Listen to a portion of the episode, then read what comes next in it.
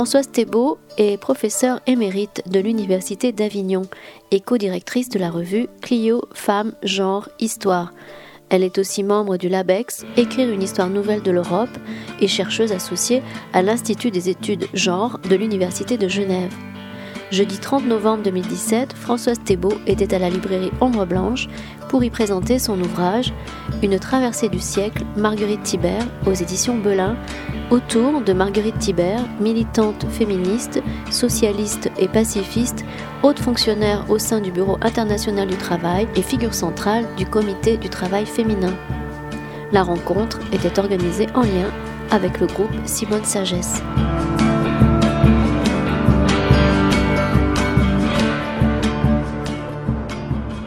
Bonsoir, euh, merci d'être là.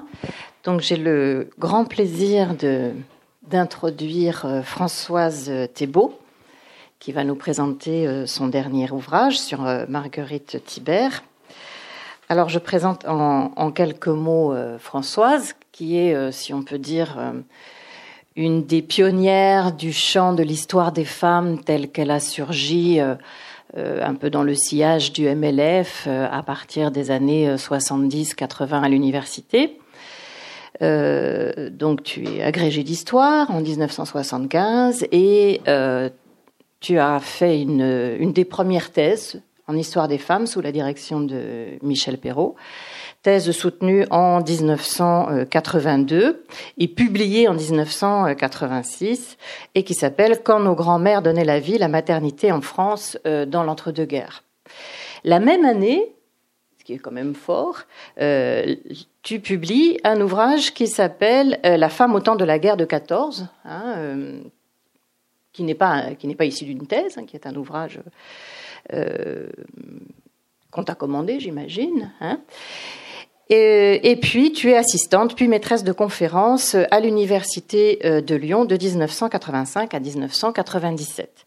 Puis Françoise Thébault fait une HDR, Écrire l'histoire des femmes, euh, qui a donné lieu à publication et à une nouvelle publication euh, enrichie et qui est vraiment la, la Bible, on peut dire, pour l'historiographie de ce champ de l'histoire des femmes et du genre qu'on met dans toutes les bibliographies pour les étudiants, bien sûr et puis plein d'autres publications que je ne peux pas euh, toutes citer, euh, mais aussi un rôle pour organiser finalement un peu ce champ de l'histoire des femmes en France avec euh, la fondation et la direction de la revue Clio, dont le premier numéro est sorti en 1995 et que Françoise Thébault a co-dirigé jusqu'en 2012, euh, ainsi que la fondation et la direction de l'association Mnémosine, qui est une association pour le développement de l'histoire des femmes et du genre. Et puis, pour citer encore un ouvrage, euh, Françoise Thébault a euh, dirigé le volume 5 de l'histoire des femmes, paru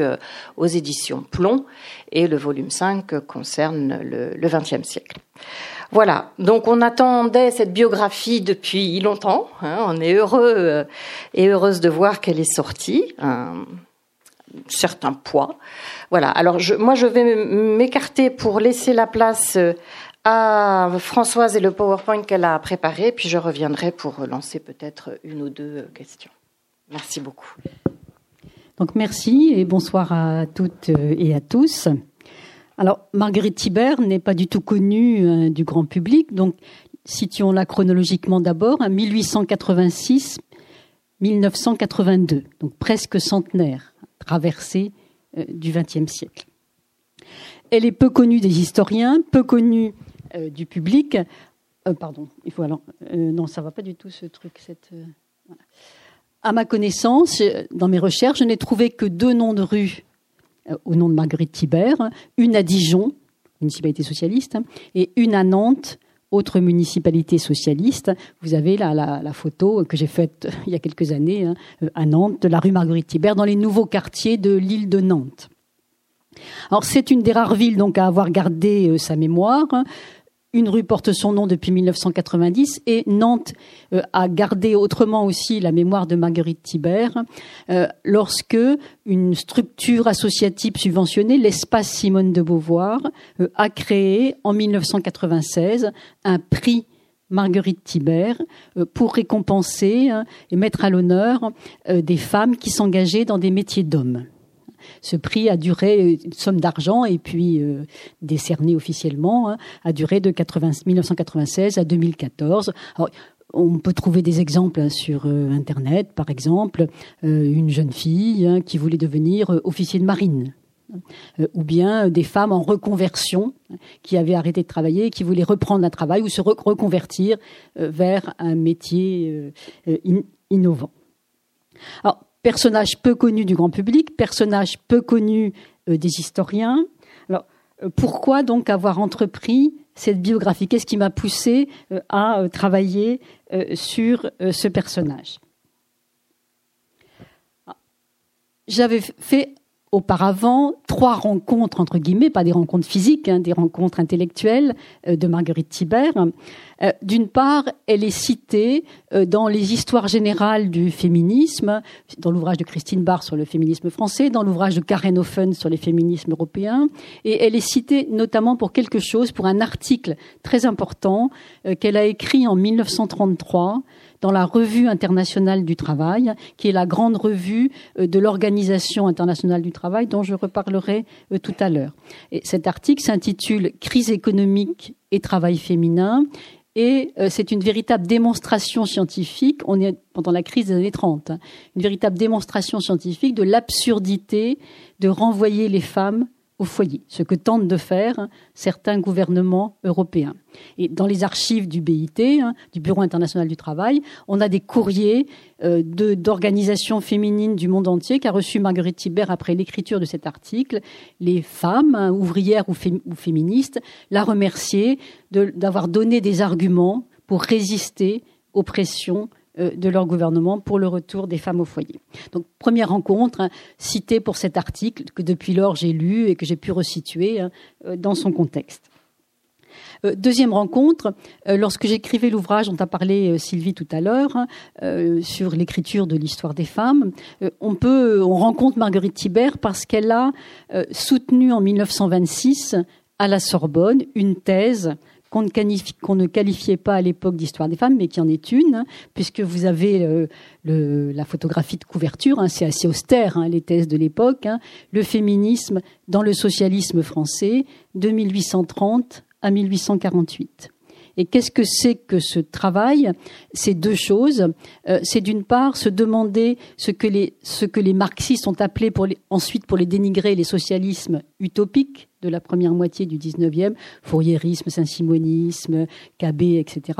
Ce que ces socialismes utopiques disaient de la place des femmes dans la société, des rapports de sexe, d'une part. Et autre aspect très intéressant, elle s'était aussi intéressée aux militantes du socialisme utopique de l'époque. les grandes, grandes, figures, par exemple, Flora Tristan hein, ou Pauline Roland.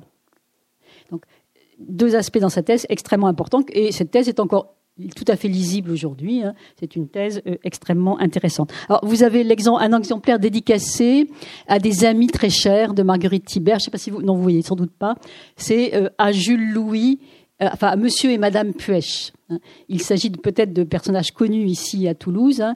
Euh, Jules Louis Puech euh, et euh, sa femme, hein, Marie-Louise Puech, originaire de la région de Castres, qui Jules Louis avait fait lui de son côté une thèse à la fois de droit sur Proudhon et de lettres sur Flora Tristan. Hein, et ils se sont rencontrés au moment où tous les deux préparaient leur thèse. Euh, Jules Louis soutient sa thèse sur Flora Tristan en 1925 et Marguerite Thibert sa thèse, cette thèse-là en 1926. Donc ils travaillent en commun. Hein.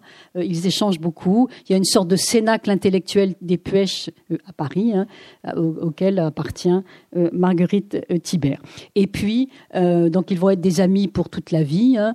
Marie-Louise est à la fois, comme Marguerite Thibert, membre de l'Union féminine pour la Société des Nations pour soutenir les femmes qui soutiennent la Société des Nations. Elles sont aussi toutes les deux euh, membres de la par le droit, une association pacifiste du pacifisme juridique qui a soutenu très très fortement la Société des Nations. Et elles sont toutes les deux aussi membres de l'association des femmes diplômées des universités. Donc beaucoup de convergence hein, euh, entre euh, ces deux femmes. Donc deuxième rencontre, une précurseuse en quelque sorte euh, de l'histoire des femmes et par ailleurs elle est la quatorzième française doctoresse lettres en France et la douzième à Paris. Mais l'année 1926, il y a six femmes qui soutiennent des thèses de lettres à Paris. troisième rencontre, celle qui va être déterminante, c'est euh, lorsque je faisais un travail sur euh, les premières années François Mitterrand, pour un colloque qui a eu lieu, je crois, au début des années 2000. On avait ouvert les archives de François Mitterrand sur les questions. On m'avait ouvert les archives de François Mitterrand sur les questions femmes, et j'avais aussi consulté des archives du ministère Roudy, du ministère des droits de la femme. Et j'avais découvert notamment ce magazine, alors je ne sais pas si vous en, certaines s'en souviennent, le magazine du ministère des droits de la femme entre 81 et 86. Ce magazine s'appelait Citoyenne euh, à part entière. c'est un programme citoyenne euh, à part entière. Et dans cette collection, donc, il y avait un numéro spécial euh, associé au numéro de février 1984, donc après la mort de Marguerite Thibert, entièrement consacré à sa vie. Donc ça m'avait, j'avais trouvé que cette vie avait l'air assez extraordinaire. Aujourd'hui, je dirais que c'est un peu agiographique ce numéro. C'est alors Comment a été fait ce numéro euh, de citoyenne à part entière? Euh, Il a été fait parce que à la fin des années 70, Yvette Roudy, donc que vous connaissez, hein, militante socialiste, à l'époque elle n'était pas encore ministre, a demandé à une autre militante féministe du Parti socialiste, qui s'appelle Janine Tillard, d'interviewer pendant une dizaine d'heures Marguerite Thibert. Donc on a, et elle après elle a transcrit, on a des cassettes et la transcription euh, de ces interviews. Donc le, numéro résume en quelque sorte euh, ces, interviews et s'appuie aussi euh, sur quelques, des documents qu'avait prêté à l'époque la petite fille qui s'appelle Catherine Pone et qui est toujours vivante et très contente que, que sa grand-mère ait enfin une biographie.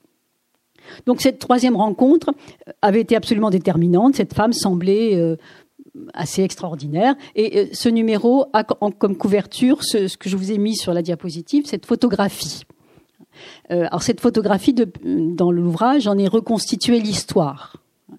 Euh, c'est ce que j'appelle l'histoire et usage d'une photographie dans l'introduction. où a-t-elle été faite cette photographie? Elle a été faite en 79, donc Marguerite Thibert a 91 ans, hein, au Bureau international du travail, alors qu'elle est interviewée par des membres du personnel sur sa carrière. Et cette photo a beaucoup circulé, en fait. On la trouve partout. C'est celle qu'on va retrouver le 8 mars 1982, donc premier grand 8 mars officiel des années Mitterrand. Hein, Yvette Roudy veut faire du 8 mars. Yvette Roudy, j'avais bien aimé la formule qu'elle avait utilisée dans les archives et dans, les, ce qu'elle écrivait à François Mitterrand. Elle avait dit Je veux faire de mon ministère, non pas comme sa prédécesseuse, un ministère de la condition des femmes, mais elle disait je veux faire un ministère du déconditionnement des hommes et des femmes. C'est une façon de s'opposer aussi à, sa prédécesseuse de droite, hein. mais elle voulait avoir un, rôle culturel, transformer les têtes. Et dans cette transformation des têtes et des perceptions de, tout un chacun sur le rôle des hommes et des femmes, les 8 mars devaient être des temps forts de cette action culturelle. Et le premier 8 mars 80, le 8 mars 82 est assez grandiose. Et parmi tout ce qui se passe, hein, il y a une réception à l'Élysée de femmes, euh, il y a euh, une exposition de femmes artistes, il y a l'inauguration du nouveau ministère des droits des femmes, mais il y a aussi, pour que tout le monde essaie de réfléchir à la, à la, place des femmes dans les sociétés, une exposition de portraits de femmes dans le hall de la gare Saint-Lazare des portraits géants de femmes. Ah, et ça s'appelle les 60 femmes qui ont fait l'histoire du féminisme. Et dans ces 60 femmes, il y a Marguerite Thibert avec ce portrait-là. Et en dessous chaque femme, on met une citation. Hein, et celle de Marguerite, elle dit que les femmes ne doivent pas être seulement productrices, génératrices d'enfants, mais euh, travailler dans la vie collective aussi. je ne sais pas exactement cette phrase, mais c'est le sens. Donc ça aussi, hein, cette photo est extrêmement intéressante. On la retrouve aussi à chaque fois qu'on parle de Marguerite Thibert, euh, dans des brochures, par exemple, de la Ligue internationale des femmes pour la paix et la liberté, à laquelle elle a appartenu, on trouve aussi euh, cette photo. Alors, quel type de biographie donc ai-je tenté d'écrire? Aujourd'hui, on n'est plus obligé de justifier l'écriture d'une biographie comme on devait le faire dans les années 80, où l'influence des annales, l'étude des groupes, euh, des masses euh, ou des temps longs hein, exigeait que ces, historiens, ces historiens qui ont joué un rôle extrêmement important, trouvaient que la biographie c'était un peu de la petite histoire. Donc il fallait se justifier. Georges, Georges Duby a écrit un, magnifique Saint-Louis hein, dans, dans, ces années-là. Donc on ne se justifie plus d'écrire une biographie, mais on réfléchit un petit peu sur quel type de biographie on a envie d'écrire. Finalement, il y a plein de façons euh, d'écrire une biographie.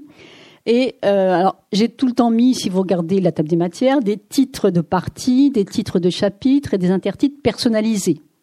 Les trois grandes parties, une intellectuelle, elle s'est revendiquée comme intellectuelle, elle a voulu être une intellectuelle.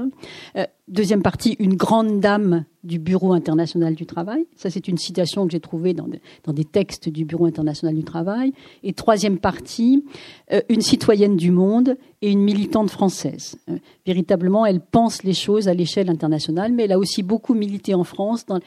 après son retour en France, à la fin des années 50, elle est militante dans les années 60, 70, jusqu'à sa mort, hein, jusqu'en 82. Donc c'est des titres et intertitres personnalisés, mais euh, je voulais vraiment faire une biographie collective. Il y a un nombre de personnes, personnages euh, très impressionnants dans le livre. Je crois que l'index, j'ai évalué à peu près à 700 noms tout ce qui est de hommes et femmes, mais essentiellement des femmes, qu'elle a côtoyées, parce qu'elle est, dans de multiples réseaux. La, biographie, c'est très intéressant par les réseaux hein, militants, professionnels, intellectuels, euh, que euh, la personne a fréquenté. Et c'est aussi, alors là c'est un peu un oxymore pour titiller un peu le lecteur, je parle de biographie impersonnelle. Alors qu'est-ce que j'entends par là? Et d'où la justification de mon titre? Le titre principal n'est pas Marguerite Thibert, mais une traversée du siècle. Étudier la trajectoire de Marguerite Thibert me permet en quelque sorte de relire l'histoire du XXe siècle et d'entrer dans, tous les univers qu'elle a côtoyés, l'univers intellectuel, des communautés scientifiques, euh, l'univers des organismes internationaux et l'univers des militantismes hein, autour des trois grands progressismes du XXe siècle que sont le pacifisme, le socialisme et le féminisme. Et ces ismes-là changent de sens euh, tout au long euh, du siècle. j'ai aussi eu la chance euh, de bénéficier de très nombreuses sources publiques et privées qui ont rendu le travail extrêmement long. Alors, sources publiques, je ne sais pas si certaines d'entre vous ont déjà été aux, archives du Bureau international à Genève. C'est une mine absolument impressionnante. Hein. L'organisation garde tout ce qui entre et tout ce qui sort de l'organisation. Hein. Et euh, on peut travailler sur tout au BIT, hein, y compris sur euh, le syndicalisme au Nicaragua aujourd'hui, par exemple. Euh, tout ça, c'est dans des archives du BIT. J'ai aussi été dans des bibliothèques spécialisées en histoire des femmes, la bibliothèque Marguerite Durand, spécialisée aussi en histoire des militantismes, la BDIC, la Bibliothèque de documentation internationale contemporaine, les archives du féminisme euh, à Angers. Hein. Et j'ai eu la chance aussi euh, que Yvette Roudy, dès le début, m'a mis en contact avec la petite fille qu'elle avait embauchée au ministère des droits des femmes après la mort de sa grand-mère. Sa petite fille s'appelle Catherine Paune. C'est intéressant aussi sur l'endogamie euh, dans les milieux genevois. Pone, c'est un nom connu aussi à Genève. C'était un fonctionnaire international euh, assez haut placé. Hein. La fille de Marguerite Thibert est allée avec le fils Pone à l'école internationale de Genève. Les fonctionnaires internationaux ont en quelque sorte créé une école pour leurs enfants à leur image. Euh, et euh, ils se sont retrouvés après, dans leurs études à Paris et ils se sont mariés. la, petite fille s'appelle Catherine Pone. Euh, elle a, euh, très proche de sa grand-mère, elle est devenue inspectrice du travail. Elle a, euh, à la mort de sa grand-mère, ramassé toutes les archives conservées hein, par sa grand-mère hein, et finalement me les a confiées. Alors, ce qui était intéressant. Marguerite Thibert était, d'après sa, petite fille, ne classait pas tellement, donc c'était très très mal classé, mais elle gardait beaucoup de choses, y compris, et je pense parce que sa, thèse, je vais y revenir, a signifié beaucoup pour elle, elle avait même gardé la carte de bibliothèque de la Sorbonne en 1917. donc, jusqu'où est, c'est sa, façon de, conserver. Euh, il y avait aussi des rapports qu'elle avait écrits pour le BIT, mais ça, je pouvais le trouver ailleurs. Ce qui était particulièrement intéressant, c'était la correspondance. Alors, la correspondance pour l'étude des militantismes, c'est quelque chose d'assez fabuleux. Hein. Euh, elle avait gardé plus de 1000 lettres reçues et plusieurs centaines de doubles de lettres envoyées écrit euh, avec un carbone ou bien écrit à la machine avec le, carbone comme on faisait autrefois. Bon, tout ça a été très long à transcrire, à traduire parfois, parce qu'il y avait de l'espagnol, de l'allemand, de l'anglais, hein. euh, mais euh, ça permettait d'entrer au plus profond euh, des milieux militants. Alors, toutes ces, archives, comment quelles approches j'ai privilégiées dans, mon, dans ma biographie, euh, bon, beaucoup d'approches, hein, parce que j'entrais dans de nombreux univers, mais deux approches sont privilégiées. D'abord l'approche de genre. Hein. Je me suis beaucoup demandé euh, quelle est euh, la place des hommes et des femmes dans les différents univers rencontrés, quelle est l'image du masculin et du féminin dans les communautés scientifiques, au Bureau international du travail, quel est le principe de partition entre masculin et féminin. Donc l'approche de genre a été très importante. Et puis une deuxième approche aussi qui s'est beaucoup développée depuis une vingtaine d'années euh, dans, parmi les historiens du monde entier, ce qu'on appelle l'approche transnationale. Regarder ce qui circule d'un pays à l'autre, les idées, les personnes, d'où viennent les fonctionnaires internationaux, qu'est-ce qu'ils apprennent de tel et tel pays, qu'est-ce qu'ils apportent à tel et tel pays, comment tel et tel pays traduit ce qui vient d'ailleurs dans son propre univers national, etc. Donc ça, ce sont les deux approches euh, principales.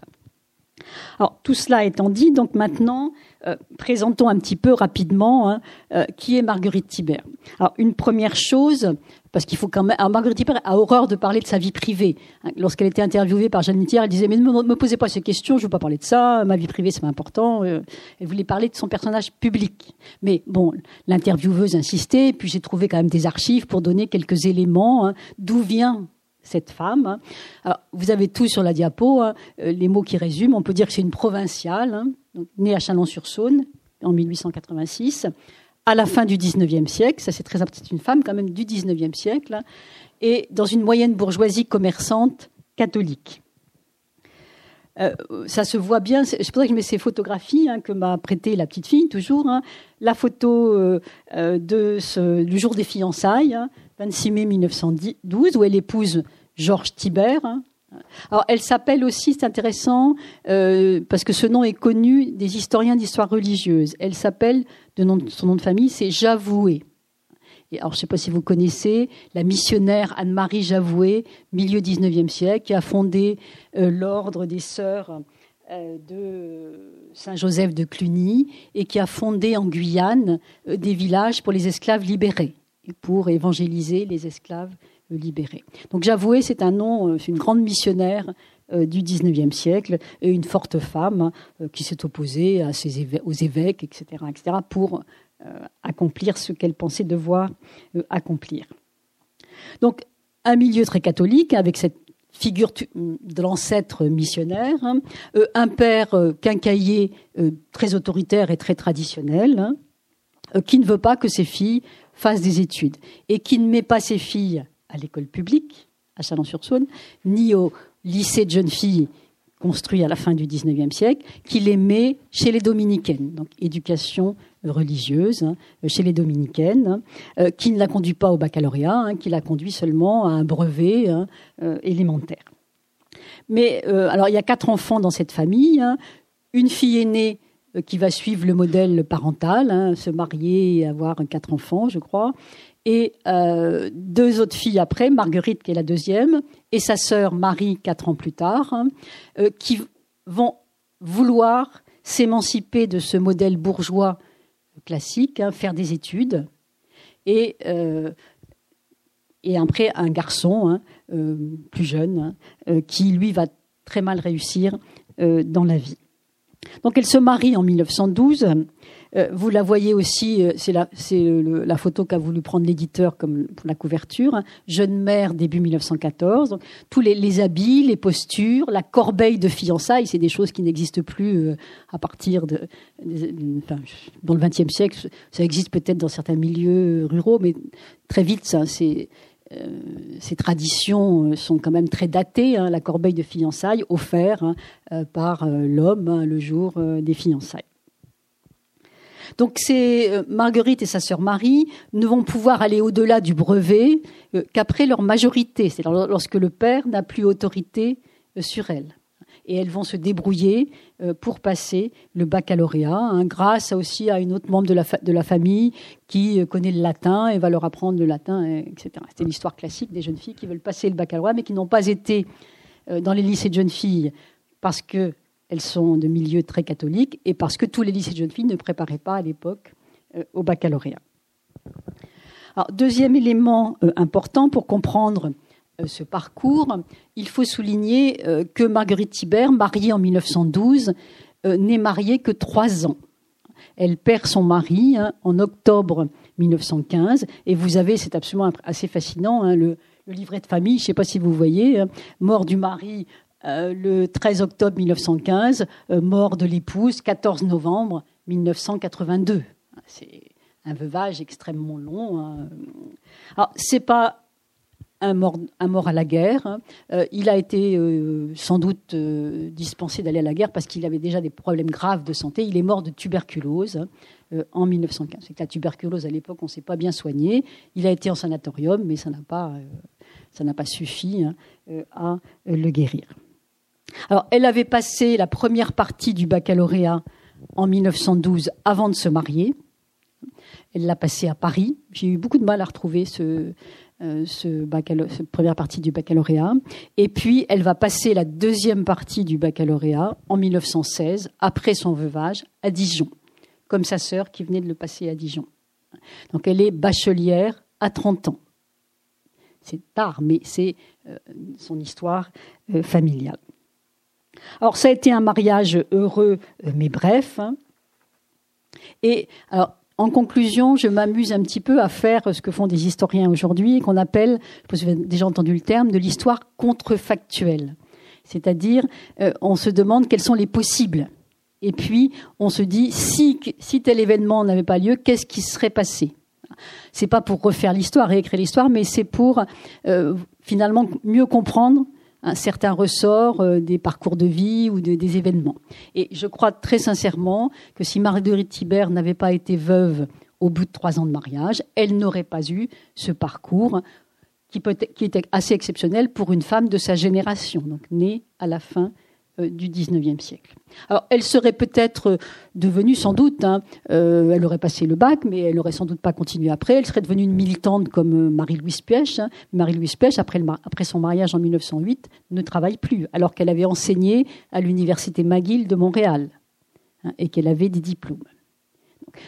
ce qu'a fait Marguerite Hibert est véritablement la sans doute la conséquence euh, de euh, son veuvage précoce.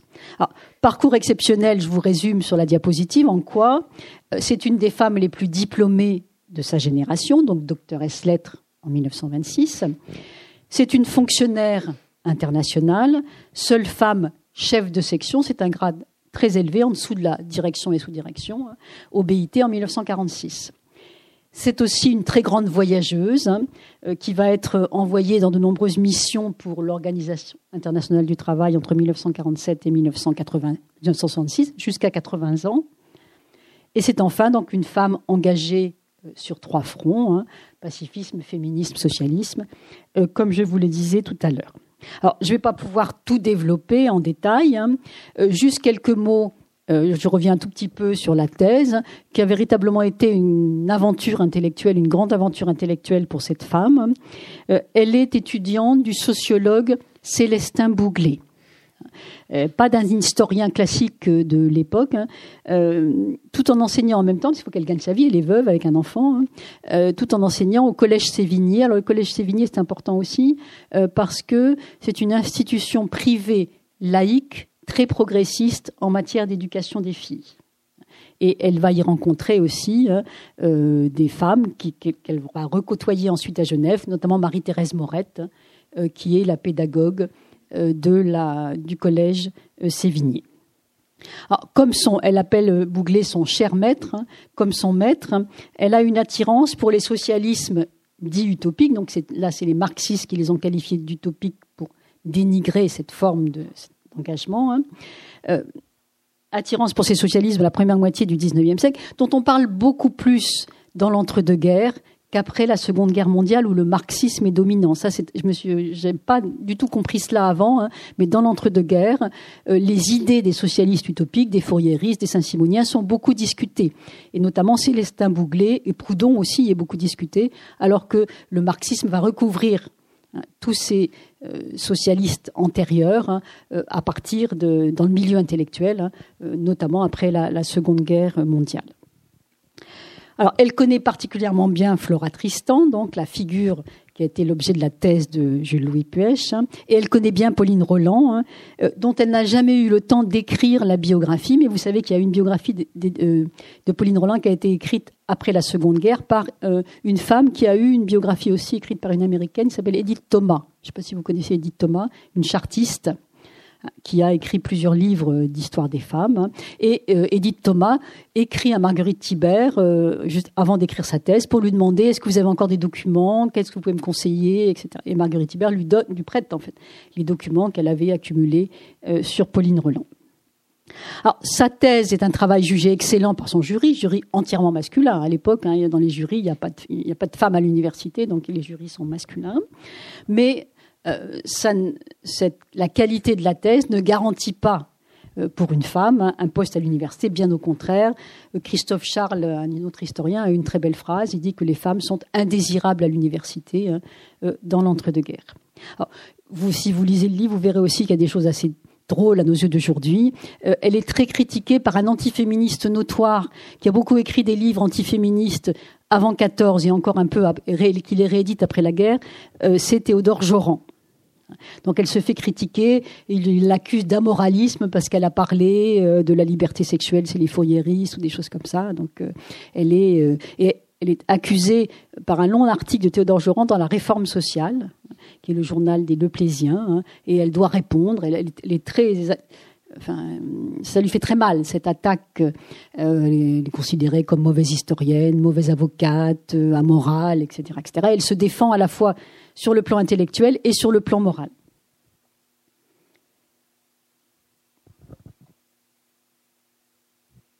Alors, je vais rester un petit peu plus longtemps sur l'aspect grande dame de l'Organisation internationale du travail, hein, euh, qui est un univers que j'ai totalement découvert hein, en travaillant sur Marguerite Thibert. Bon, je savais que l'OIT avait été créé en 1919 en même temps que la Société des Nations, hein, mais bon, j'en savais pas beaucoup, beaucoup plus. Alors, en deux mots d'abord, la photographie représente le nouveau bâtiment du Bureau international du travail qui est inauguré en 1926 à Genève. Avant, ils sont installés dans un bâtiment déjà existant. Oui, c'est le palais, c'est un joli, c'est un joli palais avec beaucoup de, euh, de statuts envoyés par les gouvernements, les syndicats ouvriers, etc. Alors, rapidement, qu'est-ce que l'Organisation internationale du travail? J'ai essayé de résumer sur la diapositive. Hein une, organisation née des traités de paix, hein, donc traité de Versailles notamment, hein, comme la Société des Nations, donc 1919. Quel est le but euh, de l'OIT? C'est écrit dans les textes fondateurs. Hein. Il s'agit d'assurer une paix permanente en la fondant sur la justice sociale, avec l'idée que si on instaure une justice sociale, on va garantir la paix. Alors, il y a aussi un autre euh, arrière-plan qui n'est pas indiqué dans les textes fondateurs, qui est euh, de proposer une voie réformiste hein, pour contrer euh, la révolution russe. Le l'OIT est anti-bolcheviste hein, et les bolcheviks sont anti-OIT. Une caricature, hein, l'OIT.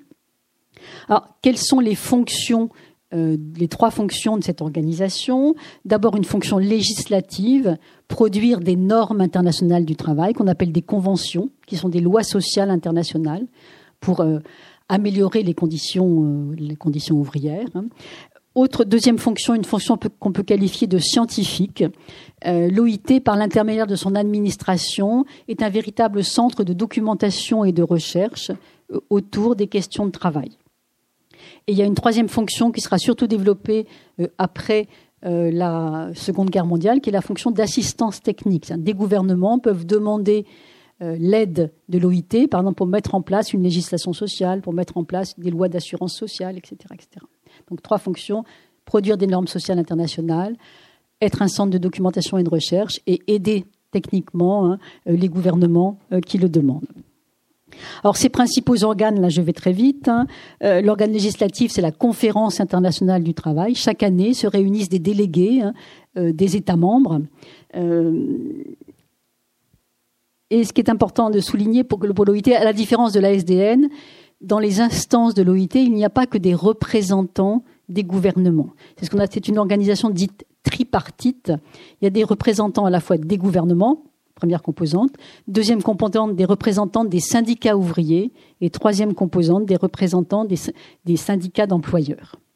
Et, et c'est, j'en ai donc gouvernement, fonctionnaires nationaux, euh, syndicalistes ouvriers, syndicalistes patronaux discutent ensemble pour mettre en place euh, une législation euh, internationale. Et il y a un conseil d'administration et il y a une structure administrative qui est le Bureau international du travail, qui embauche des fonctionnaires internationaux. Donc c'est la naissance d'un nouveau métier après la Première Guerre fonctionnaire internationale. Alors le BIT, donc, dans l'entre-deux-guerres, c'est 110, euh, 120 personnes les premières années, jusqu'à 400 personnes euh, à la fin des années 30. Aujourd'hui, je crois qu'ils sont plus de 3000 hein, au Bureau international du travail euh, à Genève. Vous le savez aussi, hein, à la différence de la Société des Nations, hein, l'OIT a survécu à la Seconde Guerre mondiale. Grâce notamment à sa structure tripartite et grâce à des fonctionnaires qui vont défendre ses compétences. Et Marguerite Thibert l'a fait dans son champ hein, de travail des femmes. Euh, deuxième réalité euh, de l'OIT, donc son administration, le BIT, qui, embauche des fonctionnaires internationaux. Et il faut souligner que c'est une administration qui est très, assez féminisée, plus féminisée que les administrations nationales à l'époque.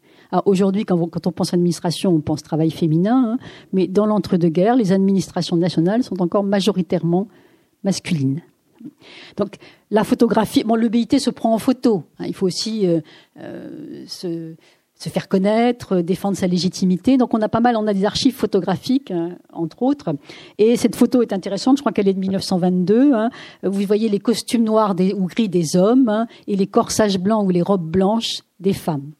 Et on voit bien hein, que c'est une administration qui est euh, féminisée, à peu près 40, 50, presque autour de largement 40% de femmes, ce qui est un fort taux. Mais cette administration féminisée est aussi une administration hiérarchisée. Où sont les hommes, où sont les femmes? Que font les hommes, que font les femmes? Pas du tout la même chose. Hein. La direction hein, et les chefs de service, la direction est quasiment entièrement euh, masculine. Hein. Vous connaissez sans doute le nom du premier directeur du BIT, qui est un socialiste très connu, socialiste réformiste très connu, qui s'appelle Albert Thomas. Je pense qu'il doit avoir un nom de rue euh, à Toulouse, comme euh, dans beaucoup d'endroits. Albert Thomas est directeur jusqu'en 1932. Hein. Euh, il meurt d'une crise cardiaque. Hein. C'est beaucoup dépensé pour l'OIT Albert Thomas et il meurt d'une crise cardiaque lors d'un voyage à Paris euh, en 1932. C'est un drame hein, euh, pour l'institution. Et il est remplacé par son directeur adjoint, qui était l'anglais. Les deux grandes nations fondatrices de l'OIT, dominantes dans l'entre-deux-guerres, c'est la France et l'Angleterre. Donc il est remplacé par Harold Butler, qui était directeur adjoint auparavant. Donc administration hiérarchisée, deux photos. Je vous montre une photo de la direction d'un côté hein, et une photo euh, de la euh, de la structure, enfin de la division administrative de l'autre, où là vous avez une majorité de femmes. Hein. Euh, où sont les femmes? Rarement placées dans la hiérarchie, beaucoup employées comme dactylo. alors métier intermédiaire, traductrice, interprète, mais dactylo, sténographe, euh, euh, euh, polycopiste, etc., etc. Hein, donc des tâches administratives très féminisées. Et en 1936, j'ai trouvé une enquête de la, sur le, la composition du personnel et l'organisation administrative. Et le chef de la division administrative s'inquiète du vieillissement des dames du pool dactylographique, hein, en disant qu'elles vont euh, déjà, c'est, très fatigant, elles sont, elles ont un fort taux de morbidité, dit-il, elles sont souvent malades parce que c'est, on travaille beaucoup au BIT. Hein. Euh, et donc il s'inquiète, euh, qu'est-ce qu'on va devenir quand ça va devenir, dit-il, une, j'ai plus qu'un, qu'est-ce que j'ai mis, quand ça va devenir une collection de dames âgées donc ce qui est intéressant aussi, je, parle de mode d'administration, de mode de management sexué du personnel. C'est-à-dire que les directeurs hommes ont une façon de concevoir hein, euh, la gestion du personnel féminin qu'ils trouvent en général sentimental ou dont ils attendent un fort rendement hein, pour toutes les tâches d'exécution. Hein. Et euh, bon, il y a euh, ce, mode d'administration, de, management sexuel. Ah, où est Marguerite Thibert dans cet ensemble masculin-féminin du, du, BIT C'est une carrière où elle s'impose euh, par sa compétence. La photo que vous avez, c'est la photo qui est agrafée sur la première page de son dossier personnel. Ah, tous les fonctionnaires recrutés, bon, ben, on leur ouvre un dossier. Hein. et son dossier au BIT, c'est assez drôle, est très gros, parce que c'est une râleuse. Elle proteste contre son salaire, elle proteste contre l'avancement qui va pas assez vite. Elle écrit beaucoup euh, euh, pour demander euh, permission d'aller dans tel congrès, tel colloque, etc. Donc en fait, elle a un énorme dossier professionnel et on y apprend beaucoup beaucoup de choses. Donc là, elle elle arrive au BIT l'année de soutenance de sa thèse en 1926, même avant d'avoir soutenu, hein, embauché en janvier 26. Elle a 40 ans. Vous voyez que je dis aussi dans l'ouvrage que ce n'est pas une garçonne J'expliquerai tout à l'heure qu'elle est féministe, mais c'est pas du tout une garçonne des années 20. Elle a un chignon extrêmement traditionnel et à la fin de sa vie, elle aura une tresse hein, autour de, la tête. Hein. Bon, elle s'habille pas du tout euh, à la garçonne. Elle reste là une femme née fin 19e et issue euh, de la province.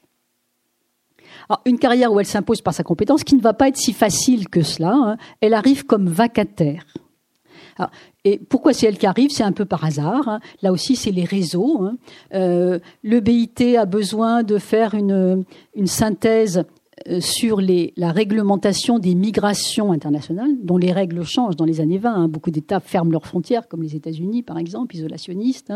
Donc il faut quelqu'un qui, qui, soit capable de faire une synthèse, d'aller chercher la documentation dans différents pays du monde, de synthétiser cela. Alors, la direction du BIT cherche un normalien un normalien, c'est un garçon. Et donc le Albert Thomas et puis son sous-directeur écrivent euh, à Célestin Bouglet, qui est sous-directeur de l'école normale supérieure de la rue d'Ulm, en disant trouvez-moi un normalien qui a envie de venir, ça va être très intéressant pour lui, il va bien se former, etc. Et puis bon, bah, on trouve pas de normalien.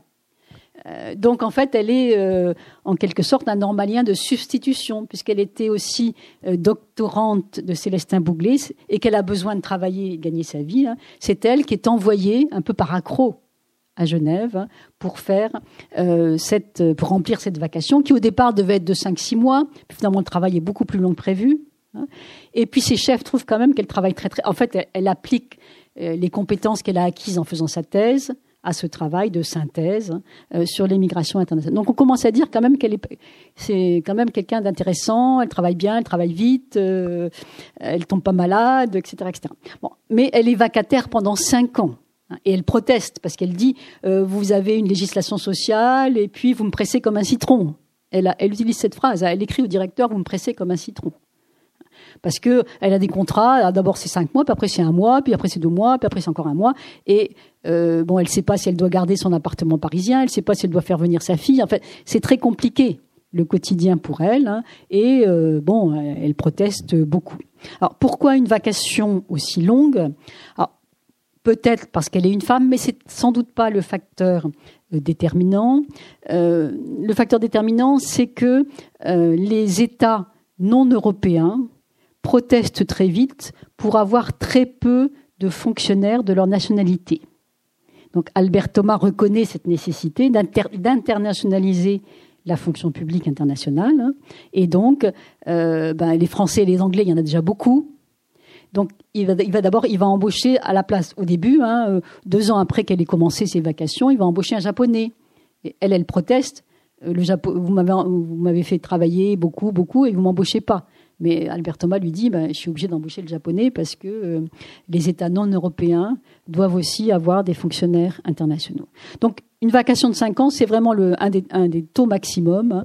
Elle ne sera fonctionnaire internationale que fin janvier 1931, cinq ans euh, après euh, son arrivée. Alors, elle a d'abord travaillé sur les migrations internationales, puis à partir du début des années 30, hein, euh, fin, des années 29-30, euh, on la met sur les questions de travail des femmes parce que celle qui était sur ces questions-là, c'est une Allemande qui s'appelait Martha Mund, part à la retraite. Donc, on met une femme sur les questions femmes. Les conceptions de genre de, ces fonctionnaires, de ces directions masculines, sont quand même extrêmement classiques. Et lorsqu'on va créer, fin 33, un service spécifique du travail des femmes et des enfants dans l'administration du BIT, Marguerite Thibert en sera la chef de service. Alors, service, ça ne veut pas dire qu'elle a 20 personnes sous ses ordres. C'est 4, 5, 6 maximum. Euh, c'est un petit service, mais beaucoup de services du BIT sont des petits services. Et petit service, énorme travail à accomplir, euh, ces fonctionnaires sont surmenés. Ah, le statut du personnel est merveilleux, hein. c'est 7h30 euh, par jour, plus de 30 jours de congés rémunérés, 6 jours, enfin 5 jours et demi par semaine, etc. Mais la réalité, on ne peut pas respecter devant la charge de travail, le statut du personnel n'est pas du tout respecté et le terme de surmenage revient euh, à la fois dans les rapports euh, sur le personnel qui est fait annuellement, dans les cours correspondances que Marguerite Thibert envoie à sa famille ou à, son, Marie-Louise Puech, hein, le, surtravail euh, est toujours évoqué. Alors, que fait ce service? Ben, En fonction de, des trois fonctions de l'OIT, il fait trois choses. Hein. il rassemble et il trie euh, et synthétise une documentation internationale sur les questions de travail des femmes. Donc on dépouille des journaux euh, ouvriers euh, du monde entier hein, en différentes langues sur les questions de travail, on en fait des synthèses pour pouvoir répondre aux demandes de syndicats ou d'organisations féminines qui demandent telle information. On participe à l'activité normative de l'OIT hein, sur les, normes internationales en matière de travail des femmes. Je reparlerai tout à l'heure de la révision euh, de la Convention interdisant le travail de nuit des femmes. Et on assure les relations avec les organisations de femmes. Euh, alors ça, c'est quelque chose que j'ai totalement découvert, qui est extrêmement important, alors que le, je disais l'OIT, c'est tripartite, employeurs, syndicats ouvriers, gouvernement. Euh, très vite, toutes les organisations de femmes, femmes ou, organisations féministes du monde entier vont en quelque sorte vouloir investir la Société des Nations et l'Organisation internationale du travail, avoir une influence euh, sur euh, les décisions, vont envoyer des courriers. Et donc l'activité de relation avec les organisations de femmes, ça prend beaucoup de temps. Recevoir des lettres, y répondre, assister au colloque de toutes les organisations féminines ou féministes, euh, ça prend beaucoup de temps et Marguerite Thibert fait aussi cela. Alors, je l'ai qualifié dans euh, mon ouvrage de fémocrate. Alors fémocrate, c'est un terme très récent. Hein. Je crois que, enfin, j'ai trouvé qu'il avait été inventé par les féministes australiennes. Hein. Euh, c'est l'alliance pour pour qualifier finalement des fonctionnaires, enfin des féministes dans les institutions. Et agir en féministe à l'intérieur d'une institution. C'est exactement ce que fait euh, Marguerite Thibert euh, à l'OIT. Donc je l'ai qualifié de fémocrate, hein, euh, au service de l'OIT, donc de son organisme qu'il a recruté, l'organisation internationale qu'il a recruté, et au service des femmes. Alors je, reviendrai sur la photo après. Ce qu'il faut souligner, c'est que embauchée par l'OIT, Marguerite Thibert accepte, hein, euh, marque son accord avec ce qu'on peut appeler la politique de genre de l'Organisation internationale de travail, politique de genre qui n'est pas acceptée par toutes les organisations de femmes à l'échelle internationale. Quelle est cette politique de genre de l'OIT euh, C'est d'avoir adopté dès 1919 euh, des conventions de protection spécifiques du travail des femmes. Il y a des conventions qui concernent tous les travailleurs, hommes et femmes, hein, ne pas utiliser le, plomb ou bien des choses comme ça. Hein. Et puis il y a des conventions spécifiques pour les femmes, notamment deux extrêmement importantes, qui est la convention de protection de la maternité, un congé maternité rémunéré, et une deuxième convention importante qui est adoptée en 1919, qui est l'interdiction du travail de nuit pour les femmes. Et ces lois protectrices euh, des travailleuses, hein, spécifiquement des travailleuses, euh, sont acceptées par les syndicats ouvriers, avaient été beaucoup débattues déjà au 19e, mais sont acceptées par les syndicats ouvriers, sont acceptées par une majorité euh, des organisations féministes et de femmes, mais sont contestées par une autre fraction des organisations de femmes, un courant qu'on peut qualifier euh, d'égalitaire ou d'égalitariste, courant qui se structure très fortement dans l'entre-deux-guerres et qu'on appelle le courant open door. Euh, l'Open Door Council, le Conseil de la porte ouverte, se crée à Londres en 1926 et à l'échelle internationale à Berlin en 1929. Et que disent ces féministes égalitaires ou égalitaristes? Elles disent qu'elles sont euh, pour une législation sociale du travail qui ne soit pas fonction du sexe du travailleur, donc loi spécifique, mais fonction de la nature du travail. Et donc elles sont hostiles hein, euh, aux deux lois, aux deux conventions protectrices, même hostiles à la protection de la maternité. Hein. Ces, militantes, alors qui sont souvent issues de métiers qualifiés, c'est pas des ouvrières qui forment ces courants-là, hein, euh, disent qu'il ne faut pas euh, obliger les femmes à s'arrêter pour en congé maternité. Marguerite Thibert dit qu'elles sont folles, qu'elles sont extrémistes, que les ouvrières, elles ont besoin Hein, de cette protection-là, parce que euh, sinon euh, ça va être dramatique pour elles. Donc, il y a un, je, n'avais pas pris conscience de l'importance de ce clivage hein, et de la dureté de ce clivage interféministe avant de travailler sur l'OIT. Et les Open Doors font l'assaut permanent hein, de l'OIT et du BIT. Elles envoient des courriers, elles protestent, euh, elles veulent entrer dans les comités d'experts, etc., etc., pour transformer la législation internationale du travail. Et donc, Marguerite Hibert, elle fait le tampon entre son organisation et ses féministes. Alors, qu'elle, euh, elle, a des mots très durs aussi contre ces féministes euh, qui sont souvent des avocates, euh, des, juristes, des professeurs, etc. Elle, oui, elle les traite, de folles, d'extrémistes, de raisonnent comme des bâtons de chaise, etc., Parce qu'elle dit les ouvrières veulent être protégées. Moi, je défends d'abord la position des syndicats ouvriers et position euh, qui, je le répète, est acceptée euh, par une grande partie des féministes, comme le Conseil international des femmes, par la majorité, mais c'est un enjeu pour le BIT de l'Alliance internationale pour le suffrage des femmes, euh, par les, femmes diplômées, par d'autres. bon, J'en parle beaucoup dans le livre de ces, de ces clivages hein, qui traversent le féminisme et qui rendent la tâche très compliquée pour Marguerite Thibert, hein, qui doit défendre la position de son institution. Mais quelle est sa position elle? Alors, pourquoi on peut quand même la qualifier de, elle est féministe, hein, même si elle est pour la protection du travail des travailleuses. Hein. Euh, elle, elle, dit euh, je suis euh, contre toute forme de restriction du travail des femmes. C'est vraiment une défenseuse du travail des femmes. Elle va lutter contre tout ce qui empêche les femmes de travailler. Et ça va le faire dès l'OIT, mais elle le fera aussi en France hein, dans les années 60. Il faut favoriser l'indépendance économique des femmes par le travail. Ça, c'est vraiment son, euh, son credo, favoriser l'indépendance économique des femmes par le travail. Donc elle va défendre le travail des femmes contre toute forme de restriction et elle va en promouvoir, et ça c'est important au sein de l'OIT, qui plutôt, les hommes ont plutôt une approche hygiéniste du travail des femmes. C'est-à-dire qu'il faut protéger la santé des, des, femmes qui seront des futures mères. Elle, elle dit OK, mais il faut aussi euh, promouvoir une approche économico-sociale du travail des femmes. Parce que le, travail, c'est important pour l'indépendance économique euh, euh, des travailleuses. Et elle va aussi euh, tenter d'assouplir la réglementation hein, protectrice, notamment l'interdiction du travail de nuit, non pas pour les ouvrières, parce qu'elle pense que les ouvrières veulent ne, veulent pas travailler la nuit, mais euh, pour les femmes appartenant au personnel de direction. Hein. En 1934, mais c'est très très compliqué, je ne peux pas rentrer dans les détails, les procédures de révision des conventions. Donc convention de 1919, interdiction du travail de nuit pour toutes les femmes au travail, y compris les ingénieurs, les contremaîtres, euh, etc. Et face à des protestations, à des demandes de gouvernement, on va réviser cette convention en 1934, et là Marguerite Thibert est d'accord, pour les femmes qualifiées notamment les femmes ingénieures ou les femmes qui occupent un poste de direction, euh, l'interdiction saute. Euh, on supprime l'interdiction du travail de nuit pour les femmes qualifiées. Donc ça, euh, et, elle aide à cette révision hein, que contestent certains syndicats ouvriers.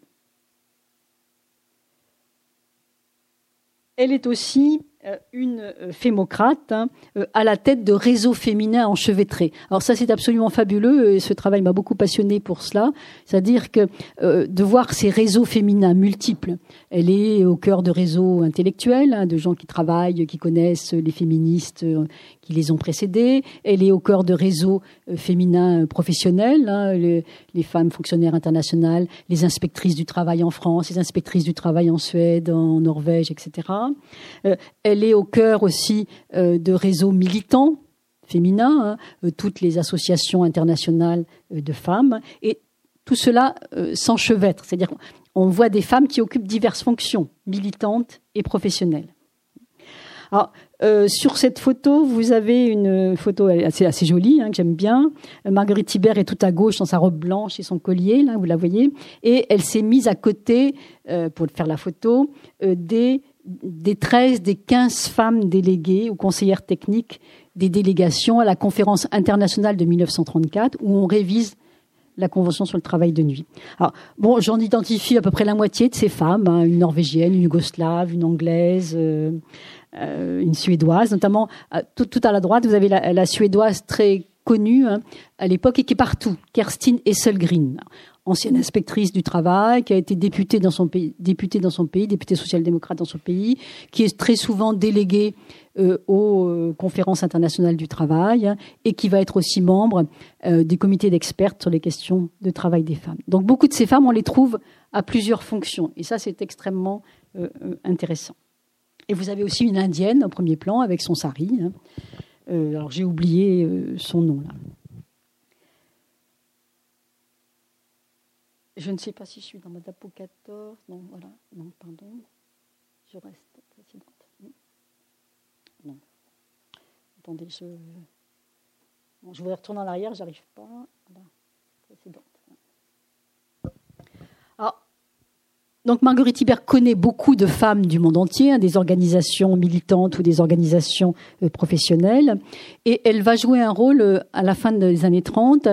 On pourrait presque la qualifier de juste. Vous savez qu'on accorde le nom de juste à des personnes qui ont sauvé des juifs, hein, et elle va euh, sauver hein, enfin, tenter de sauver et réussir à sauver euh, une femme juive, hein, euh, qui est Fanny Blatny, qui est une députée euh, des Sudètes, députée tchécoslovaque des Sudètes, hein, social-démocrate, juive, hein, qui, après l'invasion des Sudètes, se réfugie d'abord à Prague, n'a plus son mandat de députée, et que Marguerite Thibert va aider à exfiltrer de euh, Tchécoslovaquie, juste avant l'entrée des troupes allemandes, hein, le 15 mars, euh, enfin à Prague, hein, et elle va s'appuyer, elle va tenter de s'appuyer sur des réseaux féministes, notamment la Ligue internationale des femmes pour la paix et la liberté, hein, mais aussi sur des réseaux sociodémocrates. Et finalement, ce sera ces réseaux-là qui vont jouer le principal rôle. et Fanny Blatny va arriver à Londres.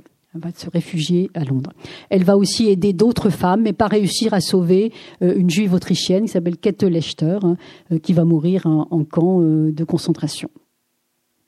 Donc, elle a et, ces femmes, elle les a connues dans ses activités à la fois militantes et professionnelles. C'était des membres du comité d'experts pour le travail féminin c'est euh, les de, de, leur côté, si je prends la relation inverse, non pas Marguerite Thibert et les organisations de femmes, mais les organisations de femmes et Marguerite Thibert, euh, Marguerite Thibert va être également aidée euh, dans une circonstance particulière euh, par les organisations de femmes. Alors c'est un peu compliqué, je simplifie. Euh, la guerre éclate, hein, fin 39. le l'OIT, la Suisse ne souhaite pas hein, que l'OIT et le BIT restent à Genève. La Suisse est un neutre parce qu'elle a ils ont peur hein, euh, que l'Allemagne euh, proteste et finisse par envahir la Suisse. Donc un peu, on pousse un peu l'OIT dehors. Et où aller euh, C'est difficile à, trouver. Et finalement, l'OIT va aller à Montréal, donc au Canada. Hein. mais comme c'est la guerre, les États ne ne versent plus leurs contributions financières. Hein. Bon, c'est un peu le Brexit. Les Anglais ne vont, plus verser les cotisations à l'Europe, donc l'Europe aura moins d'argent. Ben là, avec la crise des années 30 et avec les débuts de la guerre, les États versent moins de cotisations hein, et euh, donc l'organisation a beaucoup moins d'argent. Donc ce n'est pas l'ensemble de l'administration du BIT qui part à Montréal en 40. Hein. C'est seulement quelques dizaines sur les 400, c'est quelques dizaines. 40, 20 devaient rester travailler à, Genève pour maintenir quand même une petite structure, et 40 devaient partir à peu près euh, à Montréal, et les autres eh ben, étaient invités à, prendre leur retraite anticipée ou ils étaient suspendus avec un an de traitement. dur aussi pour les fonctionnaires internationaux. Hein. La situation n'a pas été facile euh, pour de nombreux fonctionnaires internationaux. Donc Marguerite Thibert était parmi euh, les heureuses les heureux élus à partir pour Montréal parce que en période de guerre, le travail des femmes, c'est une question euh, importante. Mais euh, c'est là que euh, intervient la vie privée. Sa, fille, son unique fille, est enceinte. Elle doit accoucher de son deuxième enfant l'été 40, hein, septembre 40. Et le premier accouchement s'est mal passé. Donc Marguerite Thibert demande un petit délai, disant je veux être, je veux aider ma fille euh, lors de son accouchement. Donc le délai lui est accordé et lorsqu'elle veut ensuite rejoindre Montréal, on lui dit il n'y a plus d'argent, on ne peut plus vous réembaucher. Donc elle est comme les autres, suspendue, fin 40, hein, de ses fonctions, un véritable drame hein, euh, pour cette femme dont la vie hein, et euh, cette vie de travail, de fonctionnaire international au service euh, des travailleuses, dit-elle. Hein. Et, donc, euh, bon, bah, elle est suspendue et puis euh, elle cherche quoi faire. Alors, elle va d'abord aller, grâce à quelqu'un qu'elle a connu à Genève aussi, travailler un peu pour le gouvernement mexicain. et puis, les organisations internationales de femmes vont se mobiliser, écrire au BIT, envoyer des télégrammes, des lettres pour qu'elle soit réembauchée. Et elle arrive, elle est réembauchée au printemps 42 à Montréal. Et pendant la guerre, donc, elle va jouer euh, dès lors euh, un rôle euh, important. Hein. Elle effectuant un très gros travail dans un BIT à l'effectif très restreint. Son service à elle et une autre personne. Elles sont deux à effectuer le travail qu'elles effectuaient à cinq ou six avant la guerre. Elle œuvre à pérenniser les acquis professionnels des femmes et désormais à, à, promouvoir, non pas à supprimer la réglementation protectrice, mais à promouvoir une réglementation une politique antidiscriminatoire. Et ça, j'y reviendrai un peu tout à l'heure. Et surtout, elle va être très précieuse euh, pour l'institution, hein, euh, car elle va défendre les compétences de l'OIT qui auraient pu disparaître, comme la SDN, dans le nouveau paysage des Nations Unies. Au départ, euh, ceux qui promeuvent les Nations Unies pensent que l'OIT, bon, il y a l'équivalent aux Nations Unies. Hein. il y a des commissions économiques, des structures, la FAO, plein de choses, l'UNESCO. Donc l'OIT aurait pu disparaître. Hein. Et c'est euh, le directeur du, BIT, des fonctionnaires euh, qui vont essayer de mettre en avant, de valoriser les compétences euh, du BIT et de l'OIT, hein, qui vont défendre l'organisation. Ce faisant, elle a statut du personnel retraite à 60 ans, elle doit être mise à la retraite en 46, elle obtient un an de délai, donc début 47, hein, puisqu'elle est née en janvier 86. Mais euh, elle veut continuer à travailler. Elle ne, voit pas sa vie euh, sans euh, travailler au service de cette organisation internationale pour la justice. Vraiment, travailler pour la justice sociale chez elle, c'est quelque chose qui est très très fort. Hein. Et donc, et puis en même temps, l'organisation a besoin de, de, de, cette personne qui est compétente, qui connaît les ressorts de l'organisation, qui, qui a montré pendant la guerre qu'elle savait défendre compétences hein, et s'imposer vis-à-vis des organismes euh, de l'ONU. Hein. Donc elle va être réembauchée de nouveau sur des contrats temporaires. Hein. Alors, pas en permanence, mais pour différentes missions, alors que je ne peux pas détailler, mais elle va voyager dans tous les continents. En 47, elle est... pardon? Oui, alors je vais... En 47, elle est déjà envoyée en Asie pour préparer la première, conférence asiatique régionale. Au lendemain de la guerre, euh, l'OIT se dit qu'il faut non seulement faire une grande conférence internationale du travail, hein, comme on la faisait à Genève, mais aussi des conférences régionales par continent. Ils en avaient déjà fait avant-guerre pour l'Amérique latine et là, ils veulent en faire pour l'Asie. Et donc, il faut préparer cette conférence. Et Marguerite Hibert fait partie de la mission asiatique hein, où elle est envoyée, alors en Chine, en Indochine. Hein. Et là, elle fait des remarques extrêmement sévères hein, sur euh, les colonisateurs bedonnants aux cigares euh, qui exploitent euh, les travailleurs du Nord-Vietnam qui sont amenés sur des contrats complètement, enfin, qui, portent atteinte à leur liberté, dit-elle en fait. Et en Chine aussi, elle a des phrases très très fortes. Elle fait un rapport officiel, mais il faut aussi un, rapport elle dit non officiel, elle écrit au directeur en disant, écoutez, à l'époque, euh, c'est la guerre civile en Chine entre les forces nationalistes de Chiang Kai-shek et les communistes. Hein. et elle écrit au direct.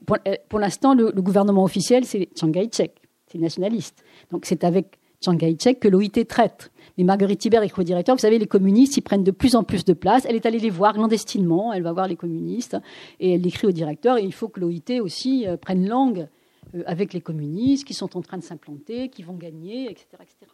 Donc elle, a une vision euh, euh, j'ai aussi une partie que j'aime bien, une, correspondance entre deux femmes, elle et, sa correspondante mexicaine. J'appelle ça la rumeur du monde. C'est-à-dire ces femmes euh, voient le, vivent tous les événements du monde et en parlent entre, elles.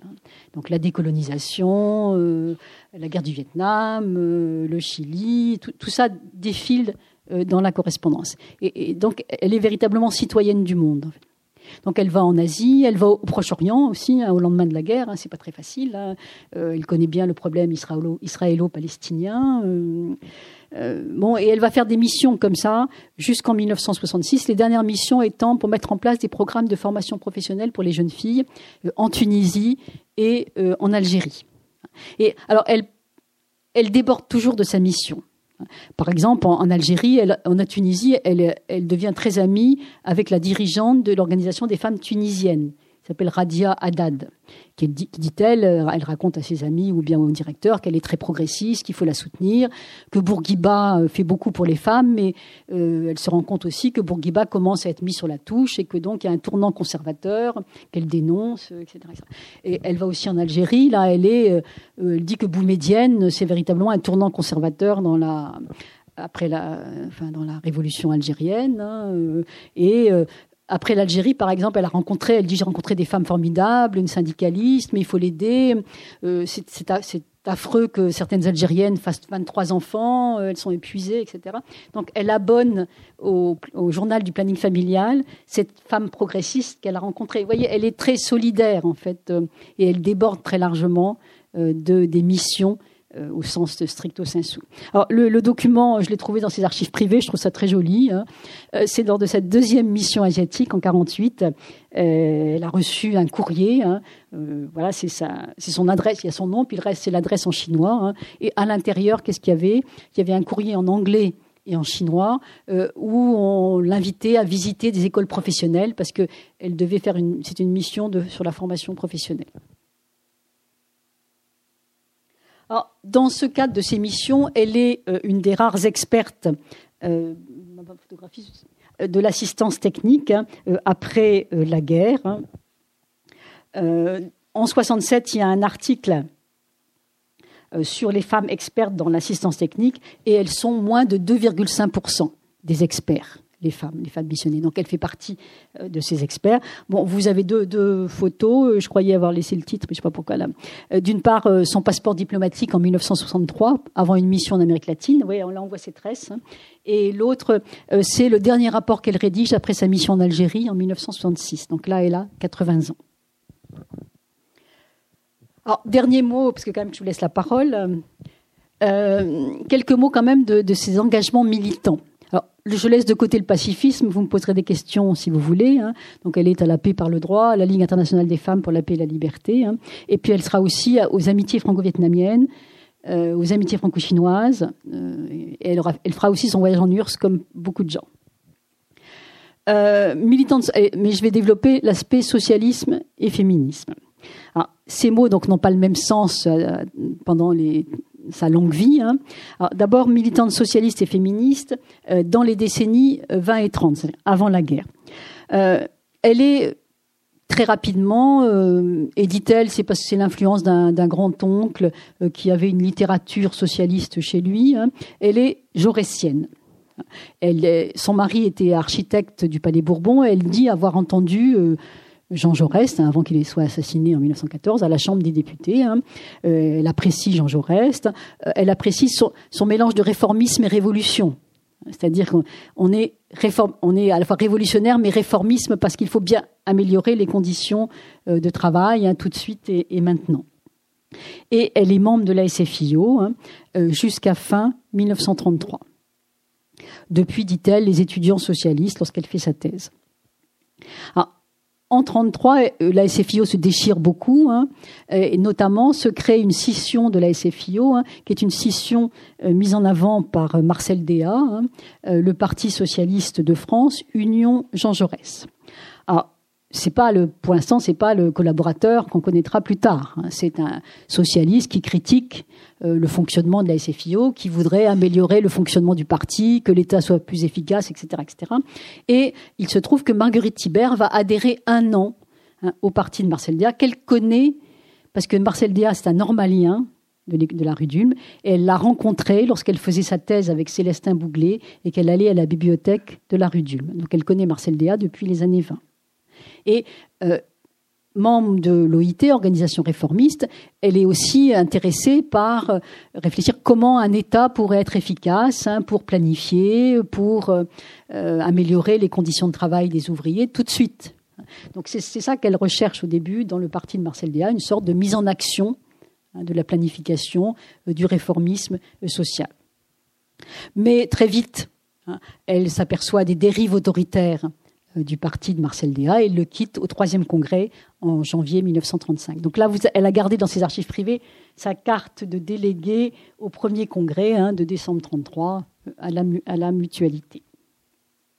Donc elle ne se euh, donc elle quitte le parti de Marcel Déat en janvier 35. Elle ne se réencarte pas tout de, suite, tout de suite à la SFIO, hein, mais elle soutient les candidats de Front populaire. Elle est très enthousiaste pour le Front populaire. Donc ça, c'est son socialisme de l'entre-deux-guerres.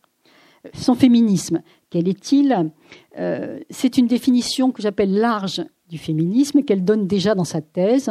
Pour elle, est féministe toute personne ou toute manifestation qui tend à élargir le champ d'action des femmes. Donc, euh, favoriser euh, le fait que les femmes puissent faire des études, puissent travailler, puissent intervenir dans la vie publique. Hein. tout ça, ce sont des actions féminines, une définition large.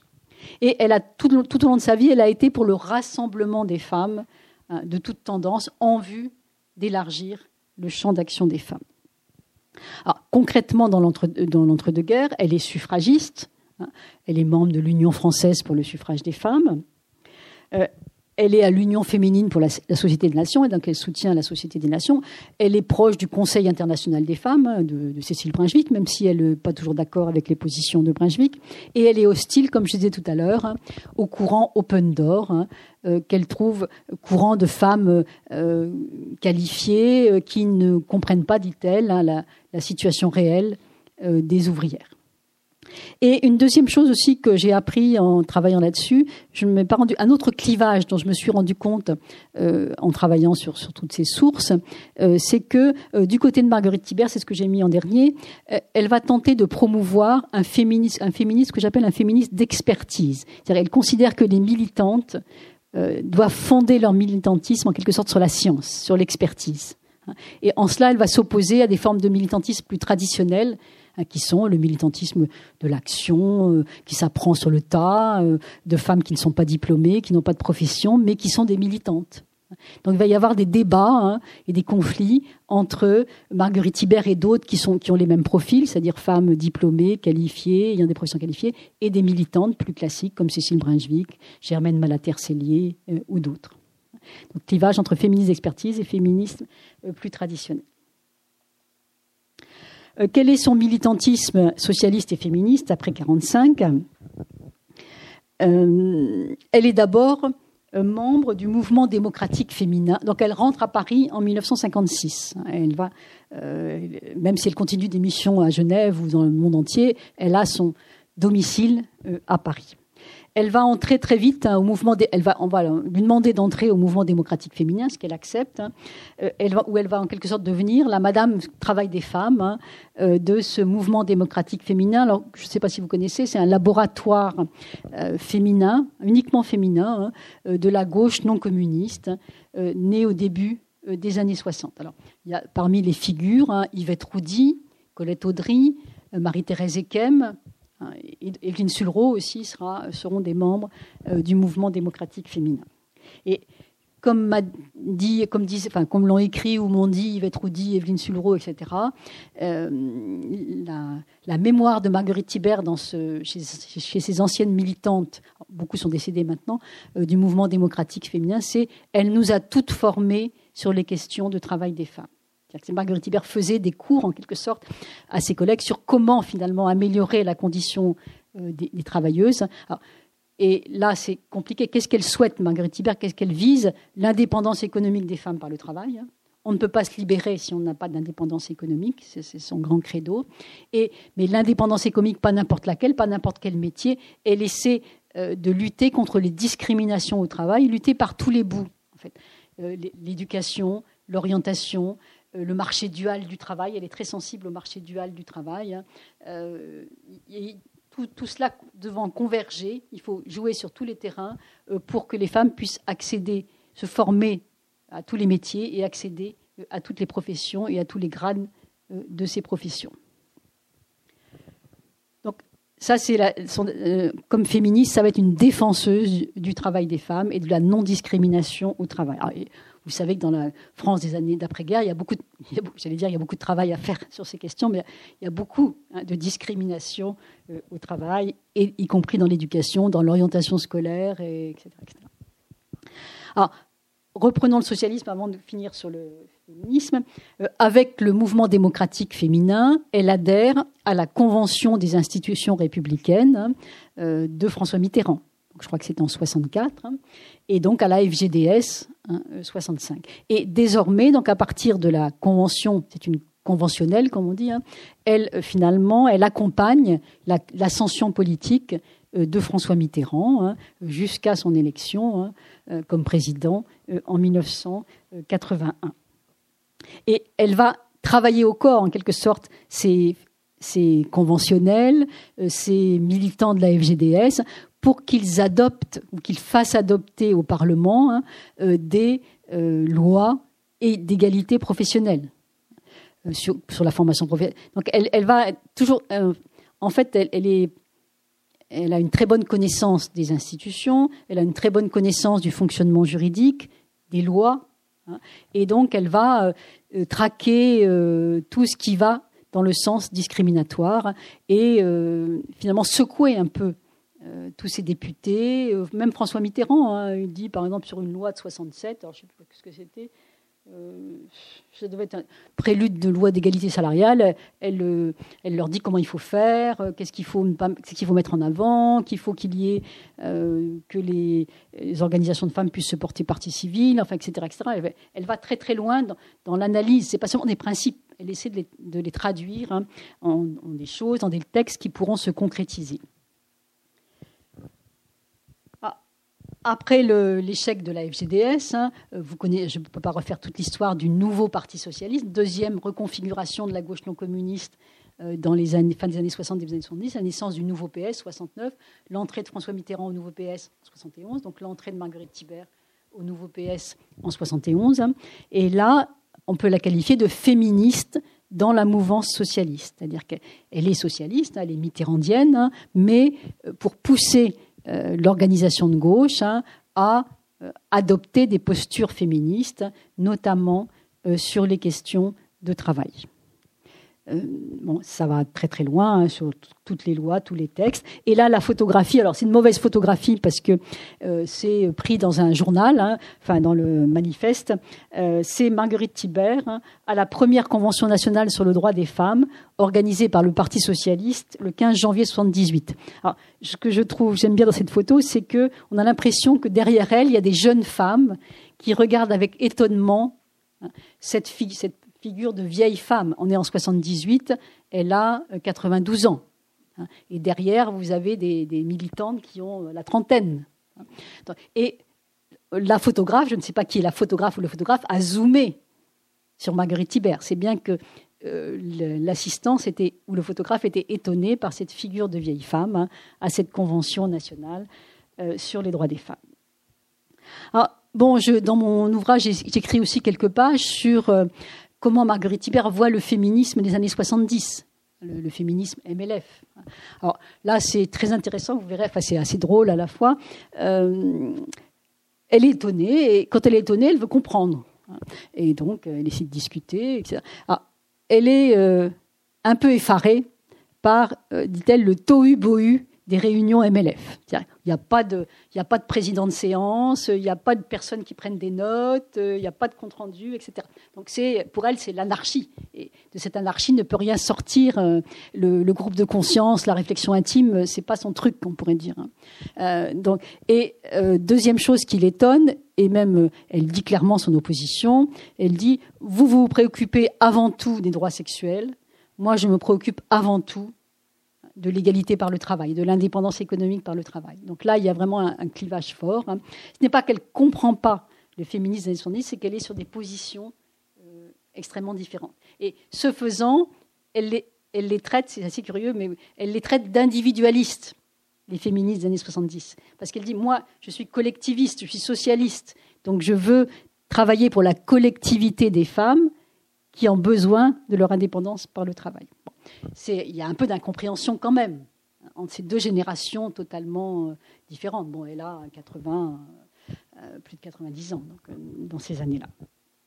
Donc elle est, comme je l'ai dit, curieuse vis-à-vis du MLF, mais accorde la priorité hein, à l'émancipation par le travail et non aux droits sexuels. Dernière diapositive, hein, je finis l'ouvrage là-dessus, avant la conclusion, sur ce que j'ai appelé la consécration d'une vie. elle va aller avec François Mitterrand, hein, dont, je répète, elle a suivi l'ascension politique, hein, et formé aussi François Mitterrand aux questions d'égalité homme-femme. Hein. Euh, elle, euh, elle va avec François Mitterrand est invité. François Mitterrand est élu en juin 81, donc il ne peut pas être invité à la conférence internationale du travail de juin 81, puisque on savait pas, savait pas si ça allait être lui l'élu. Donc il est invité à la convention de l'année suivante. Il est invité à la conférence internationale, pardon, conférence internationale du travail de juin 82, hein, pour faire un discours hein, aux délégués du monde entier. Euh, et euh, Marguerite Hibert est invitée en même temps. Hein. Il faut dire que le directeur à l'époque est de nouveau un Français. C'est le deuxième Français directeur du BIT, c'est Francis Blanchard. et il connaît Marguerite Hibert et il invite aussi Marguerite Hibert en sachant ce qu'elle a fait pour l'OIT, en sachant qu'elle a été très proche de François Mitterrand. Et il y a une réception en l'honneur de François Mitterrand. C'est une photo prise lors de la réception. Et vous voyez que Marguerite Hibert, là, est très malade. Hein. déjà, elle est très malade, va mourir quelques mois plus tard, en novembre 82. Et la photo est assez émouvante. Elle serre la main de François Mitterrand, elle le regarde assez intensément. Et vous avez, vous reconnaissez Yvette Roudy, hein, ministre des droits de la femme, qui a accompagné François Mitterrand. Et à côté d'Yvette Roudy, c'est Jeannette Lahotte, hein, l'ancienne de la CDT, qui était au cabinet euh, d'Yvette Roudy dans ces années euh, du ministère euh, des droits de la femme. Alors, bon, je vous disais, le BIT, c'est plein d'archives. Sur cette visite de Mitterrand et, le, fait que Marguerite Hibert vient, ben, vous avez tout un dossier d'archives. Euh, assez, comment on l'invite. Euh, on a mis un médecin dans la salle parce qu'on sait qu'elle est très malade, etc., euh, etc. Donc, et elle, elle remercie ensuite le directeur de l'avoir invitée. C'est une lettre très émouvante. Pour la première fois, elle est écrite à la main. Et euh, c'est une écriture assez maladroite, alors que Marguerite Hibert a une habitude d'écriture. Euh, mais bon, là, elle est très malade. Elle écrit une lettre de remerciement. Euh, elle, le, BIT l'a transcrit avant. Enfin, un fonctionnaire du BIT l'a transcrit avant de l'envoyer au directeur parce qu'elle est assez difficile à lire. on se pose des questions. Elle, elle dit qu'elle est représentante dernier déchet de la première génération. Enfin bon, on se pose des questions sur ce qu'elle a dit, mais donc c'est à la fois le, la photographie qu'on lui envoie est émouvante, mais aussi le, courrier échangé hein, euh, est extrêmement intéressant. Et elle redit son attachement euh, au BIT à cette occasion. Hein, et elle souhaite plein succès au directeur pour travailler toujours. pour elle, le BIT, l'OIT, c'est défendre la justice sociale dans le monde. Dernière chose que j'ai appris tardivement, hein, parce que la petite fille me l'a dit que tardivement, je, je n'avais pas moyen de le savoir. Hein. Où est, à un moment, je me suis dit, mais je pourrais peut-être quand même aller photographier sa tombe et voir ce qui est écrit sur sa tombe. Il n'y a pas de tombe. Et pourquoi il n'y a pas de tombe? Parce que, comme seulement 1,5% des Français de l'époque, elle s'est fait incinérer, donc au Père Lachaise. Alors, il y avait paraît-il, à son enterrement, il y avait énormément de monde. François Mitterrand, alors président, avait envoyé une énorme corbeille de fleurs. Et il y avait tous les gens avec qui elle avait travaillé, tous les militants avec qui elle avait milité, les, amitiés franco-vietnamiennes, euh, la Ligue internationale des femmes pour la paix et la liberté, euh, toutes les militantes femmes, Yvette Roudy, etc. etc. Hein. Et après, euh, donc elle s'est fait incinérer et elle avait demandé à sa famille que ses cendres soient jetées à Genève dans le lac Léman. C'est une dernière fidélité en quelque sorte au BIT hein, et à la Genève internationale. Voilà, donc merci de, votre attention.